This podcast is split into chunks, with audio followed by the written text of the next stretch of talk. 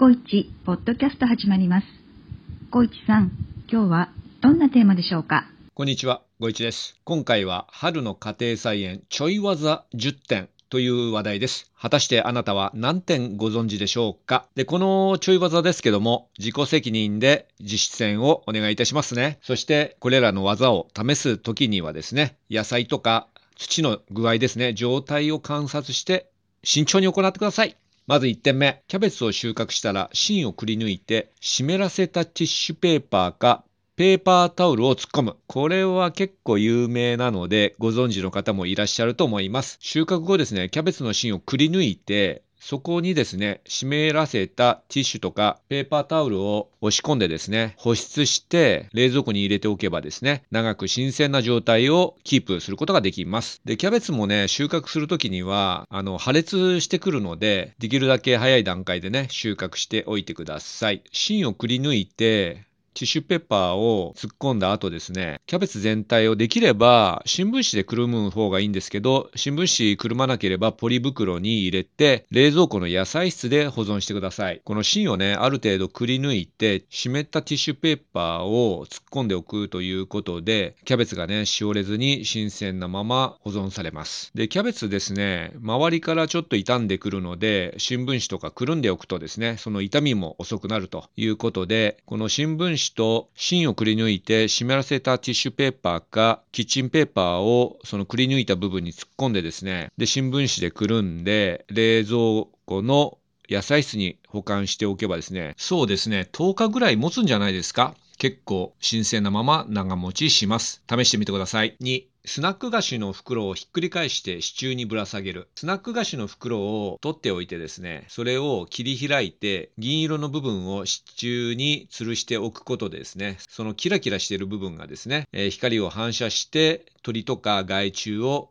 寄せ付けなくて安くてですね、効果が上がる対策になります。スナック菓子の袋をひっくり返してですね、キラキラ部分を出して支柱にぶら下げる方法はですね、家庭菜園で害虫対策、あるいは鳥の対策に効果的な裏技です。この方法はですね、袋の銀色の部分の反射によって害虫を寄せ付けずですね、野菜を保護することが期待されます。もうあのやり方は簡単で、ポテトチップスだとか、あるいはインスタントラーメン。最近はこういうインスタントラーメンも袋の内側が銀色になってます。こういう袋を取っておいて、畑に支柱を刺してですね、このキラキラしている部分を利用して害虫を寄せ付けないようにしてみてください。さん、一つの畝に野菜を混植する。種まきとか苗を定植するときにですね、異なる種類の野菜を混植することで、害虫とか病気の拡散を防いで、土壌をね、健康に保つことができると言われています。これはコンパニオンプランツの考え方に共通していると思いますが、ちょっと例を出してみましょう。まず一つ目はトマトとバジルです。トマトはバジルとの相性が良くて、バジルはトマトの害虫の忌避効果があります。あります。ふたつめ、人参とレタス。人参は土を緩める作用があります。まあ、これはあの人参が地面に対して垂直に伸びてきますよね。こういうことで、まあ、土が緩むと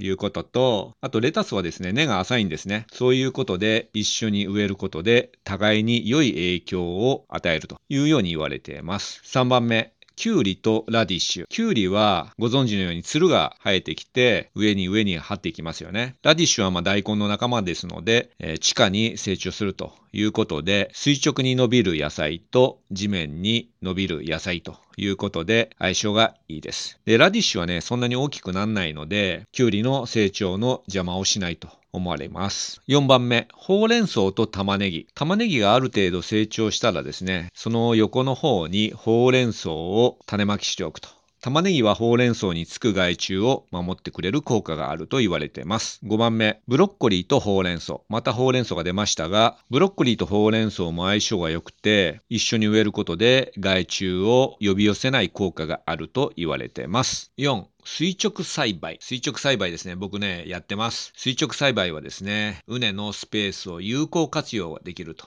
いうのと、日当たりがね、うまく野菜に当たります。えー、僕はナスとピーマン、唐辛子で実践しています。ただですね、支柱が結構ね、本数いりますので、頑丈な、あと長い支柱をね、用意しておいてください。ナス、ピーマン、唐辛子、えー、こういう野菜について、茎の横に垂直にね、支柱を立てて、茎とその葉っぱを支柱にくくりつけるような、そういう栽培方法です。で、支柱のね、えー、強度が弱いようでしたら、斜めにですね、補助の支柱をつけるとかして、風が来ても倒れないようにするとかっていう工夫が必要です。で、垂直栽培するとですね、結構野菜、えー、そういうナスだとかピーマン、これ上にですね、伸びてきます。これですね、ホルモンの関係だと思うんですけど、上に上に伸びていきますので、支柱はですね、にメートル級の長い支柱を使っておいた方がいいです。そして、時々やはりですね、剪定する必要もありますので、非常に葉っぱが茂った場合は、適宜剪定してください。で、垂直栽培をやると、害虫もつきにくくて、肥料もあんまりいらないという利点もありますので、えー、あと、畝を有効活用できるということで、僕はこのナス、ピーマン、唐辛子は毎年垂直栽培をやっております。ご. マリーゴールドを苗で買わずに種から育てるということですね。マリーゴールドは害虫を寄せ付けないコンパニオンプランツとして非常に有名です。で、最初はですね、この種なんですけど、で、ダイソーでですね、にふくろひゃくえん。この種を買ってきて、ポットに種まきして、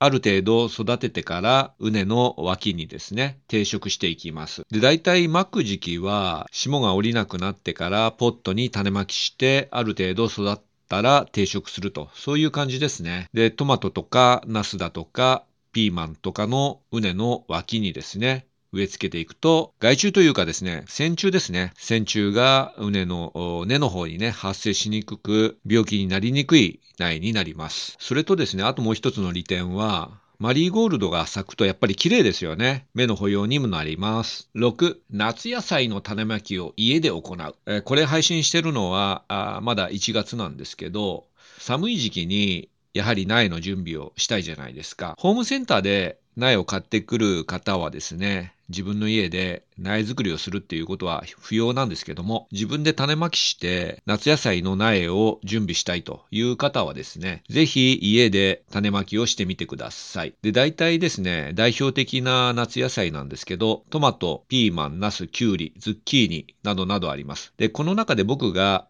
いつも家で育てているのは、トマト、ナス、キュウリ、ズッキーニ、で、ピーマンはホームセンターで苗を買ってきます。そんなに苗のね、本数が必要でないので、だいたいよんかぶかごかぶぐらいあれば、一夏をね、過ごすことができます。ただ、トマトだとか、ナス、キュウリ、ズッキーニは、結構な株数をね、畝に植え付けて楽しむので、ホームセンターで苗買ってきちゃうとですね、結構高くつくので、種を買ってきて、家で定植するように間に合うようにですね、春先から苗作りをやっていきます。で、家でその苗を作るやり方なんですけども、種まき用のですね、まあ、種まき用というか、ポットを用意する。あるいはですね、発泡スチロールなんですけども、スーパーに行って、発泡スチロールの箱くださいって言ってですね、もらえる時があるので、あの、ブロッコリーとか意外とですね、保冷して運ぶんで、発泡スチロールの箱に入ってるんですよね。こういうものをもらってくるといいと思います。で、こういう発泡スチロールだとかですね、ビニールポットっていうのを用意して、まあ、ここに土を入れてですね、えー、発泡スチロールの場合は、そこに穴を何個か開けて、排水用の穴を開けます。で、いずれにせよですね、こういうポットだとかトレイを用意して土を入れて、そこに種まきをして水やりをしてですね、で、あと保温してください。で、保温の意味でもですね、発泡スチロールの箱がですね、意外と役に立ちます。ですので、家の中でもですね、窓際とか暖かくなるところで発芽するようにですね、注意してみてください。で、ある程度大きくなったら、ポットにですね、鉢上げといって、大きなポットに移し替えてですね、少しずつ成長させていきます。で、水やりもですね、適宜行ってください。水差しを使ってですね、水をあげていくと、水も飛び散らないでですね、家の中で育てている場合は、やはり衛生面がね、気になるので、できるだけ綺麗な環境でですね、育てていくといいかなと思います。なな. 発泡スチロールの箱を利用する。先ほどですね、発泡スチロールの箱を使うといいよという話したので、もうちょっとこのね、発泡スチロールの箱について深掘りしていきたいと思います。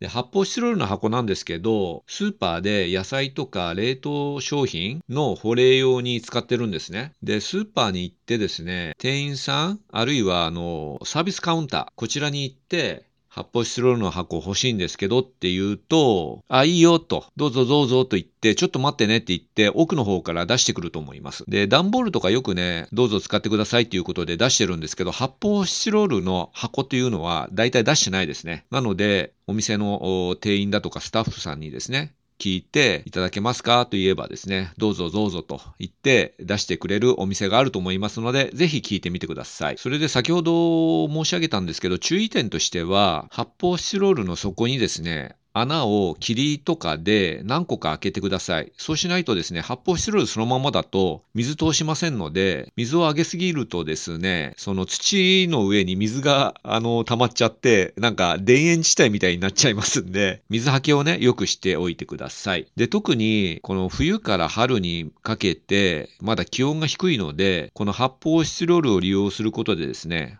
保温効果があります。ですので、種まきとか、あるいは発芽した後もですね、暖かく保つことができますので、苗のね、成長が安定するかなと思います。はち、お菓子とか海苔の乾燥剤として使っている石灰を取っておく。これですね、乾燥剤としてよく使っている石灰ですね。これをですね、取っておいて、まあ、土にですね、混ぜて、土をね、アルカリ性に傾けるという効果があります。それから害虫が発生した時にこの石灰の粉末を野菜の葉っぱに振りかけておくとですね、害虫が寄ってこないという効果もあります。ですので使い方としては、石灰を土の中に入れてアルカリ性に傾けるとき、あるいは害虫が発生したら石灰をパラパラと葉っぱの上にばらまくと。こういう使い方があります。ただですね、この石灰ですね、結構強力なので、野菜に対してインパクトがある可能性がありますので、少なめにね、与えて、様子を見ながら使ってみてください。急にね、使ってしまって、野菜にね、ダメージがあるとですね、困っちゃいますので、様子を見ながら与えてみてください。きゅう、納豆やヨーグルトの賞味期限が切れたら、捨てずに畑にまく。これですね、納豆菌とヨーグルトの菌ですね、これを活用します。で、賞味期限が切れてしまった納豆だとかヨーグルトですね。これは今言ったように菌がありまして、